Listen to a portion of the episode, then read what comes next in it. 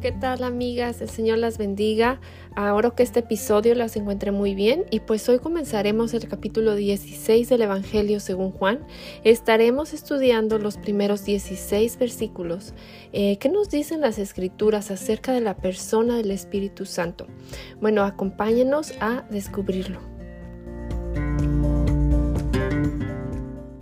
Ok, empecemos por leer los primeros 16 versículos y estaré leyendo la versión NBLA.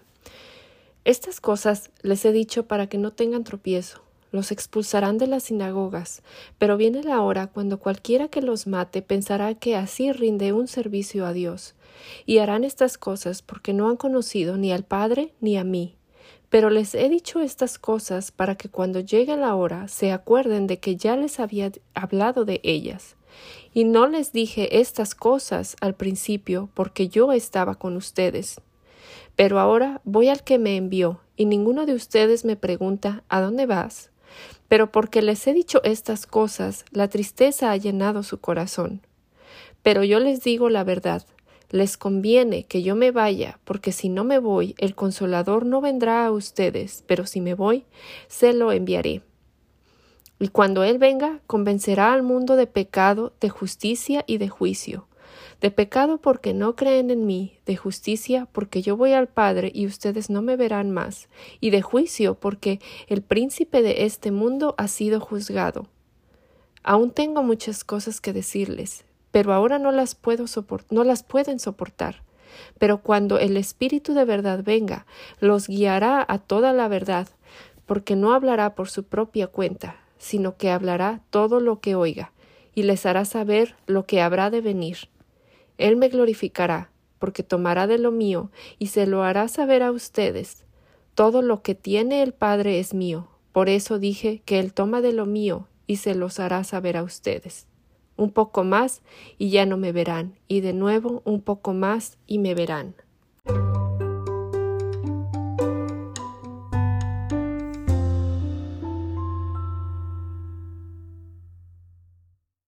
Bueno, después de que Jesús advirtió a sus discípulos del costo de seguirlo, les recuerda nuevamente que se iría a donde estaba desde la eternidad, y sabe que esto significa para sus discípulos que Él ya no andaría con ellos físicamente como lo había hecho por tres años.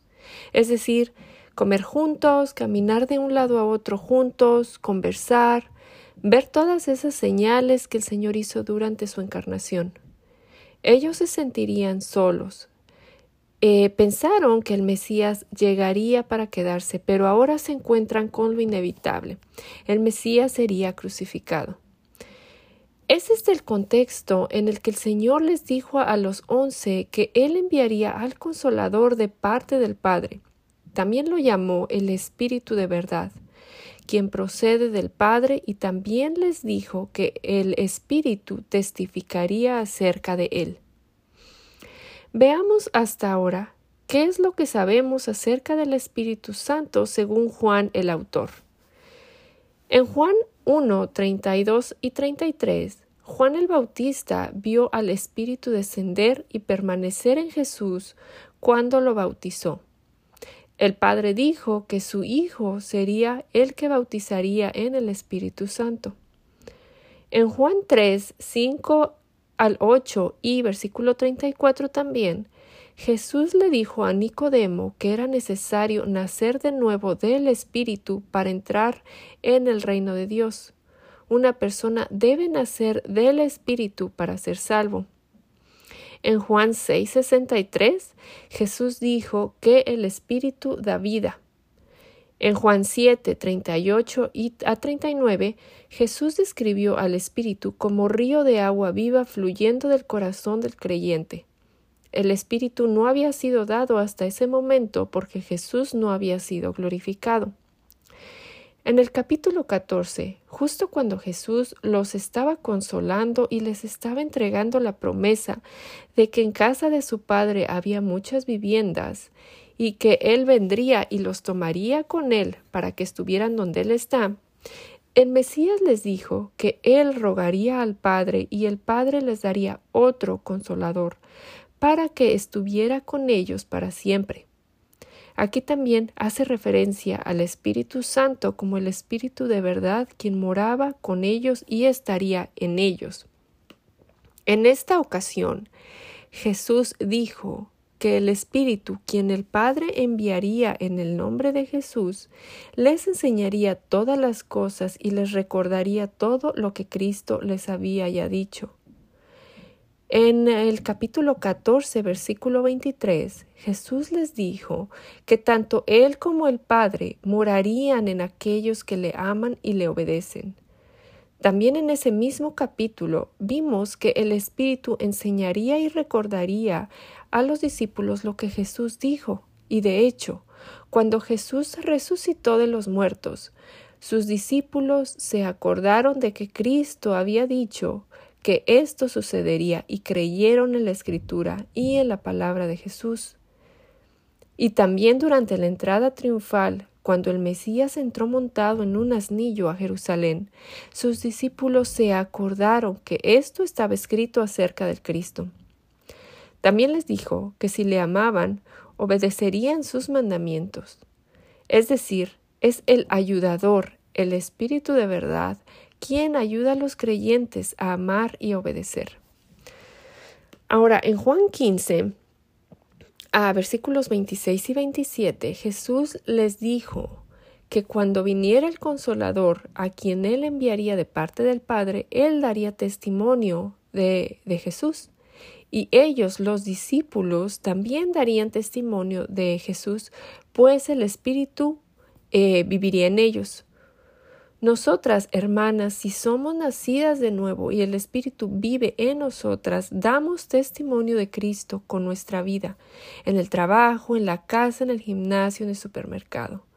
Qué gran privilegio y responsabilidad, y sabemos que no lo hacemos en nuestros esfuerzos, sino que es gracias al Espíritu quien habita en nosotras.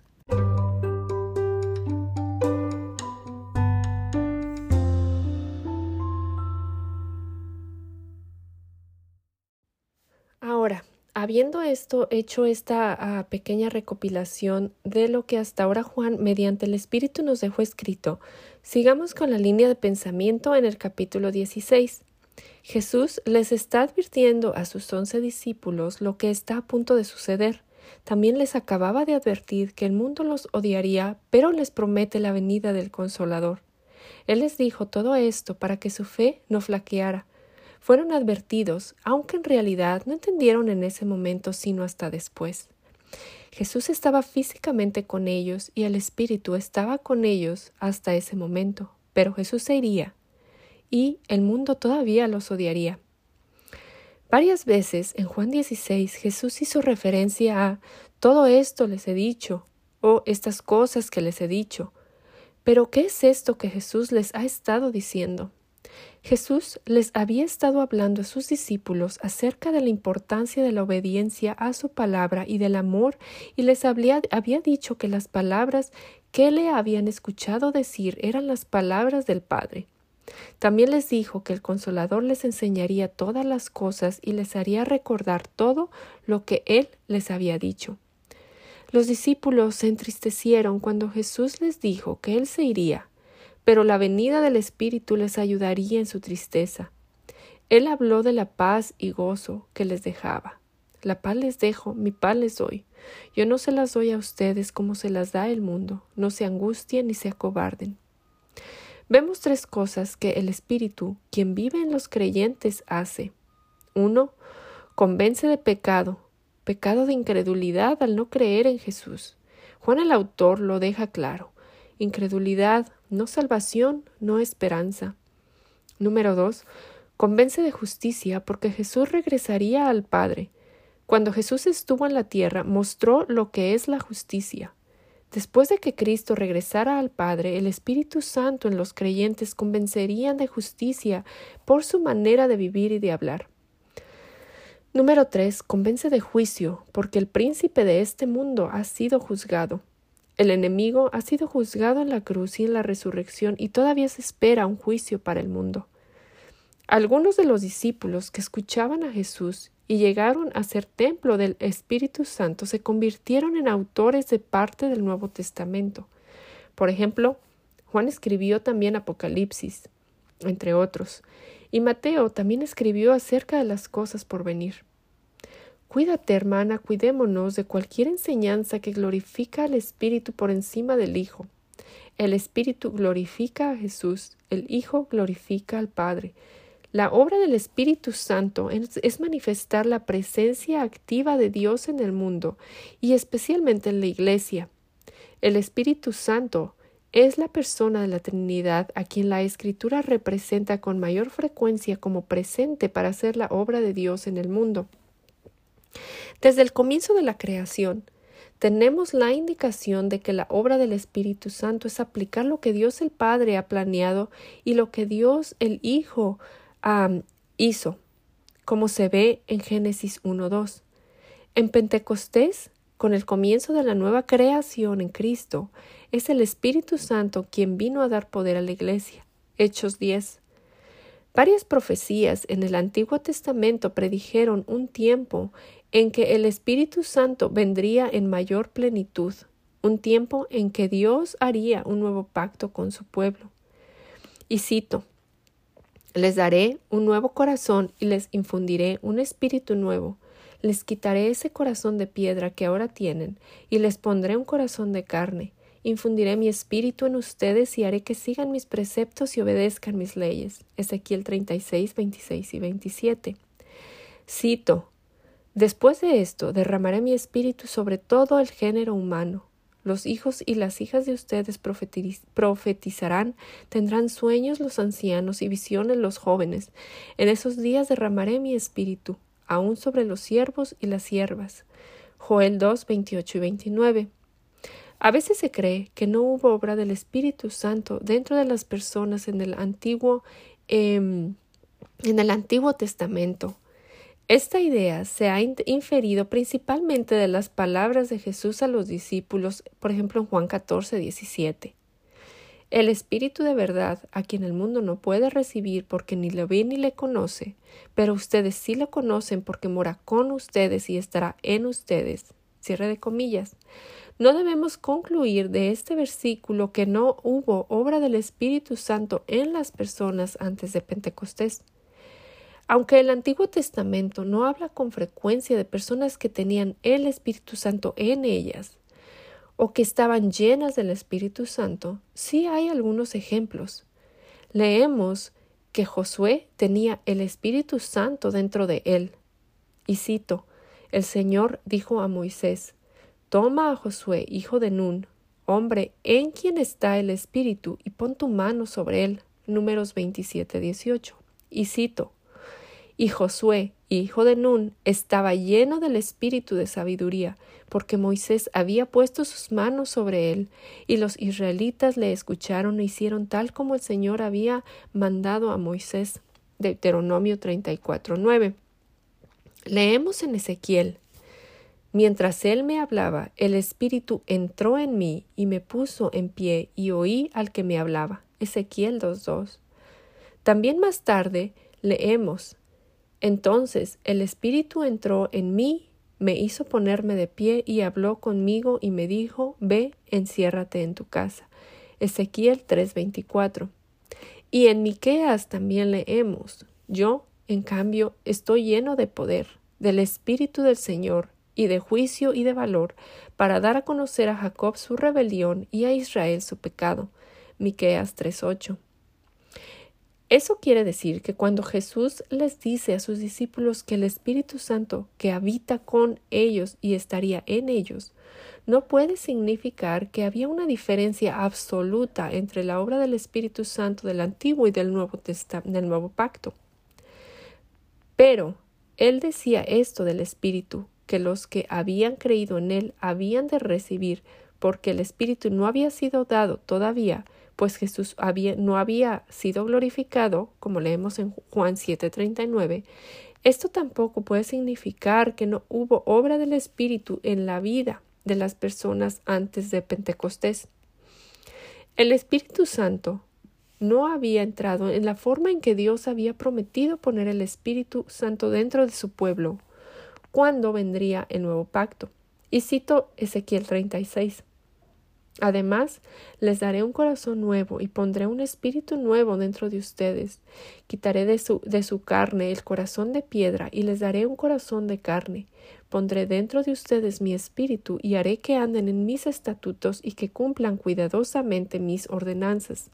Ezequiel 36, 26, 27 y 37, versículo 14. Tampoco el Espíritu Santo había sido derramado en la gran abundancia y plenitud que caracterizaría la era del nuevo pacto, como leemos en la profecía de Joel 2. Y cito Y sucederá que después de esto derramaré mi espíritu sobre toda carne, y sus hijos y sus hijas profetizarán, y sus ancianos soñarán sueños, sus jóvenes verán visiones, y aun sobre los siervos y las siervas derramaré mi espíritu en esos días otro aspecto de la obra del Espíritu Santo es enseñar ciertas cosas al pueblo de Dios e iluminarlos para que puedan entender las cosas. Jesús prometió esta función de enseñanza especialmente a sus discípulos cuando dijo que el Espíritu Santo os enseñará todas las cosas y os recordará todo lo que os he dicho. Juan 14, 26. Y dijo, Él os guiará a toda verdad. Juan 16, 13. En otros casos, el Espíritu le reveló a Pablo que sufriría en Jerusalén, Hechos 20, y le dijo expresamente cosas que sucederían en los últimos días, primera de Timoteo 4.1, y también le reveló lo que Dios había preparado o ha preparado para los que le aman, primera de Corintios 2.10. La obra iluminadora se ve en el hecho de que nos hace comprender, y, cito, y nosotros hemos recibido no el Espíritu del mundo, sino el Espíritu que viene de Dios, para que conozcamos eh, lo que Dios nos ha dado gratuitamente. Primera de Corintios 2.12.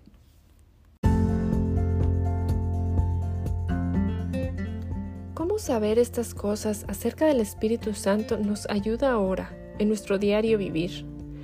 Amigas, oremos para que el Espíritu Santo nos ilumine y así nos ayude a entender correctamente cuando estudiamos las Escrituras o cuando reflexionemos sobre situaciones en nuestras vidas.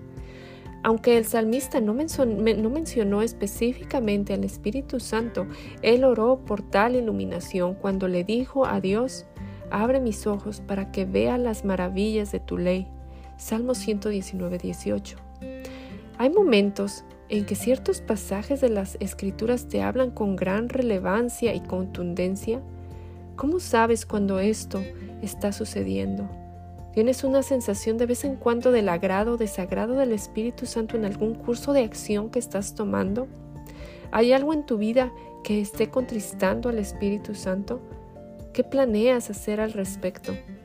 Amiga, reflexionemos en las preguntas anteriores, agradezcamos al Señor por su Espíritu viviendo dentro de cada creyente y su trabajo en nosotras. Ah, vengamos arrepentimiento y confesión de cualquier pecado que esté, esté entristeciendo al Espíritu Santo. Bueno, hasta la próxima semana y que el Señor las bendiga.